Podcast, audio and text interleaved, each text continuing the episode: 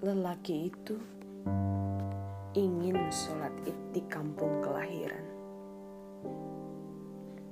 Ditulis oleh Gunawan Budi Susanto atau Kang Putu. Dibacakan Gedel Farah.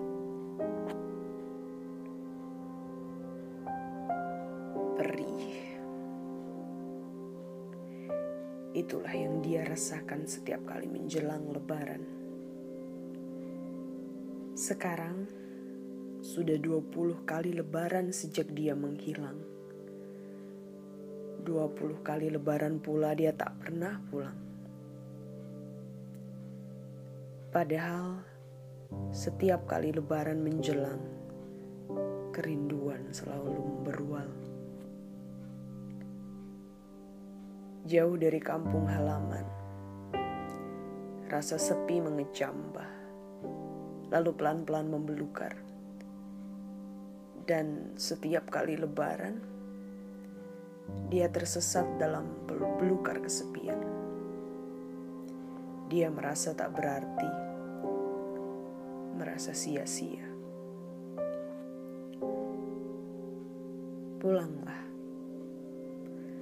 Kelewat lama kau lari Desakan ingin pulang makin hari kian kuat. Namun, kenapa untuk meyakinkan diri pernah dan masih hidup, mesti pulang ke tanah kelahiran?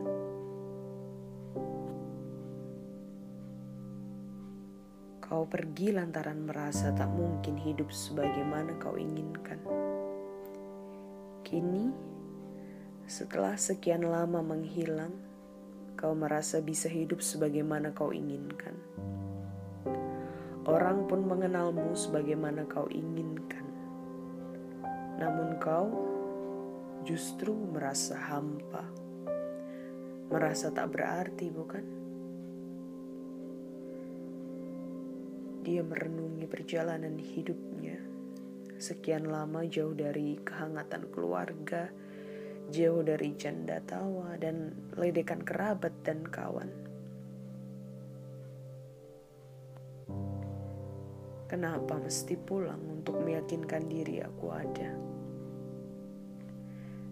Kenapa aku berharap diterima saat pulang dan bisa hidup di kampung sebagaimana pribadi baru yang mereka kenali berjejak jauh dari masa lalu? Dia tertunduk. Air matanya merebak. Dia menahan isak. Pulanglah. Kau butuh kepastian. Hidupmu bukan kekeliruan. Kau butuh kesaksian dan pengakuan. Itu hanya bisa kau peroleh dari orang-orang terdekat, terutama ibu dan bapak. Jangan tunda lagi sebelum terlambat dan kau bakal menyesal. Isaknya pecah. Dia menangis tersengal-sengal. Kenapa mereka tak mencariku? Apakah bagi mereka lebih baik aku tak ada? ketimbang ada tetapi tidak bisa hidup sesuai harapan mereka. Pulang dan kukuhkan. Kau hidup sesuai dengan pilihanmu, bukan berdasar kehendak orang lain. Sekalipun mereka ibu dan bapakmu, tak perlu ragu. Jika pulang, kau bakal tahu mereka menerimamu apa adanya atau menganggapmu tak pernah ada. Apa setelah itu aku bisa tetap hidup seperti sekarang? Atau harus mengubah diri seperti harapan mereka? Pulanglah, dan kau bakal tahu. Kini, di kamar hotel di kota kabupaten, dia mematut-matut diri di cermin. Pria tampan berbaju koko, bersarung palekat, dan berpeci hitam serba baru itu tersenyum. Lalu dia melepas peci, baju koko, sarung palekat, dan mengantungnya di lemari. Dia ambil pakaian dari koper, memilih dan berdandan. Di dasar koper tersisa mukena putih. Mukena lama, seusia masa pelariannya. Dia letakkan mukena itu di kasur. Dia buka lipatan, mengeluar bau kapur barus.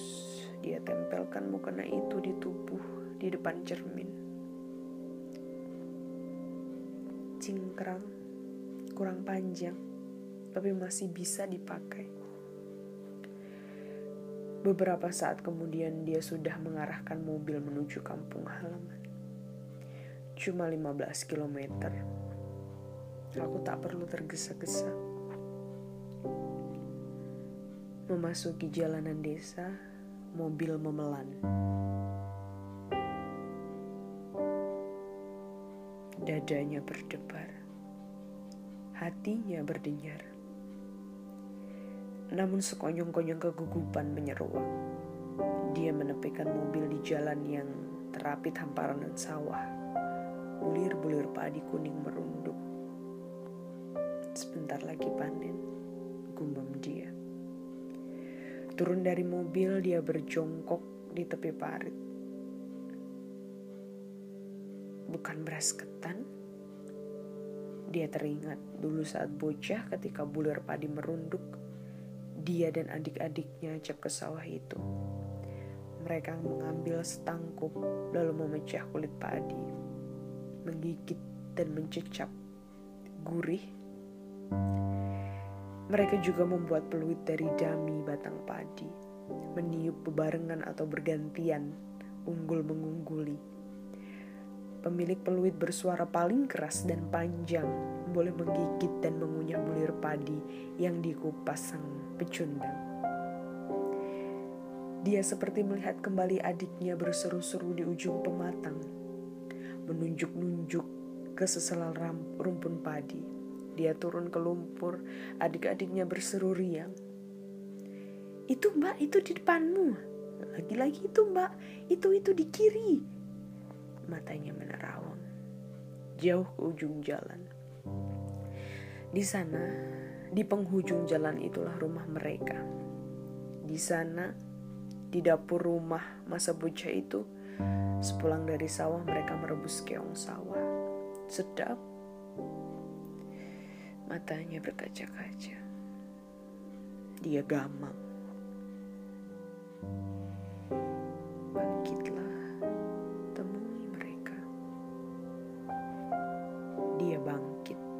Masuk ke mobil, memasuki desa.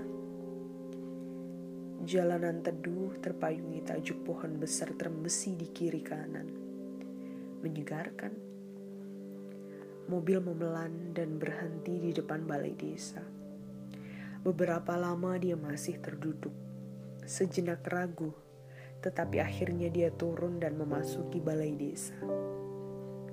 Ah, dia baru ingat. Ini minggu pantas balai desa lengang. Cuma ada seseorang duduk di sana membaca koran. Klonun. Monggo. Saat lelaki di balai desa itu sembari menurunkan koran. Dia tersentak kaget. Dwi Cipta? Desis dia seraya beradab. Mari silahkan masuk. Ujar lelaki itu berdiri melipat dan meletakkan koran ke meja. Maaf, Bapak siapa? Ada keperluan apa? Dia mendekat mengulurkan tangan. Saya Hendra.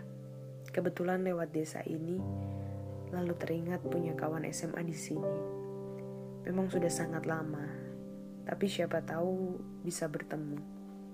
Bapak Dwi Cipta, kepala desa sini, silahkan duduk.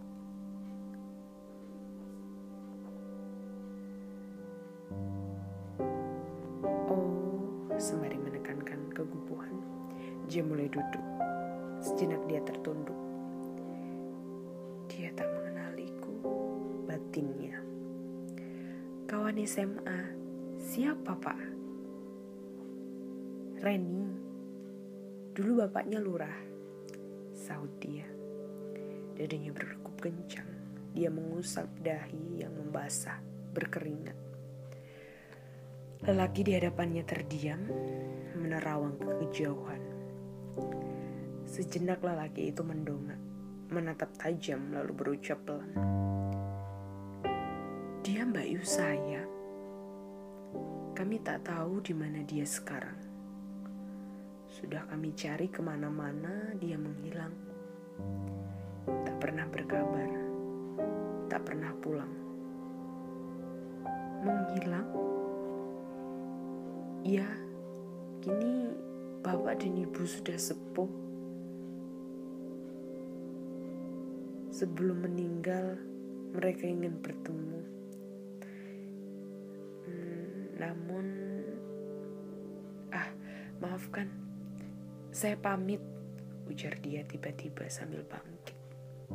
Sembari menahan gemuruh di dada, dia bersih cepat melangkah masuk mobil dan melaju, meninggalkan sang kepala desa yang terlongok. Di kamar hotel dia termangu di tepi pembaringan. Mereka mencari-cari kamu kan? Apalagi yang kau tunggu? Mau lari ke mana lagi?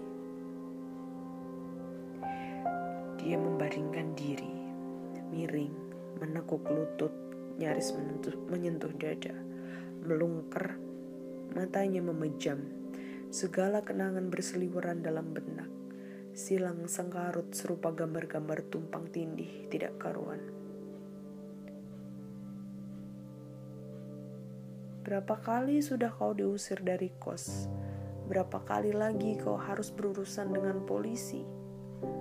Hardik sang ayah ketika dia pulang dengan wajah yang dan tubuh lebam. Kau pikir dengan lagak jagoan orang percaya kau lelaki jantan. Copot celanamu, pakai rok. Kau aku sekolahkan di kota bukan untuk jadi gajulan macam itu. Melawan kodrat. Akhirnya setelah terjadi berulang-ulang, dia tak lagi menggubris. Dia ganti pakaian lalu kabur dengan motor protolan. Tak memedulikan tatapan sayu sang ibu yang menekan tangis. Berhari-hari dia tak pulang, berbulan-bulan, bertahun-tahun. Dia menghilang sampai sekarang. Dia menekan perut yang melilit-lilit. Nyeri, dia bangkit. Sambil menekan perut, dia terhoyong-hoyong masuk kamar mandi. Dan ah, belum sempat mencopot celana, darah sudah membanjir. Dia mengelosor di lantai bersandar dinding. Kenapa kau tak memberiku pilihan? Kenapa? Sesaat kemudian dia keluar.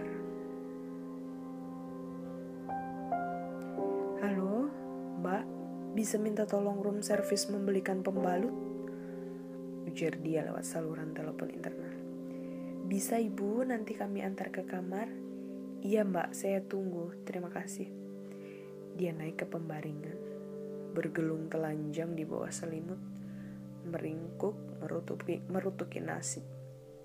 Kini dia tak mungkin kembali ke tanah kelahiran untuk sholat id saat lebaran. Jangankan dengan peci, sarung, dan baju koko serba baru. Sholat dengan muka lama pun muskil dia lakukan.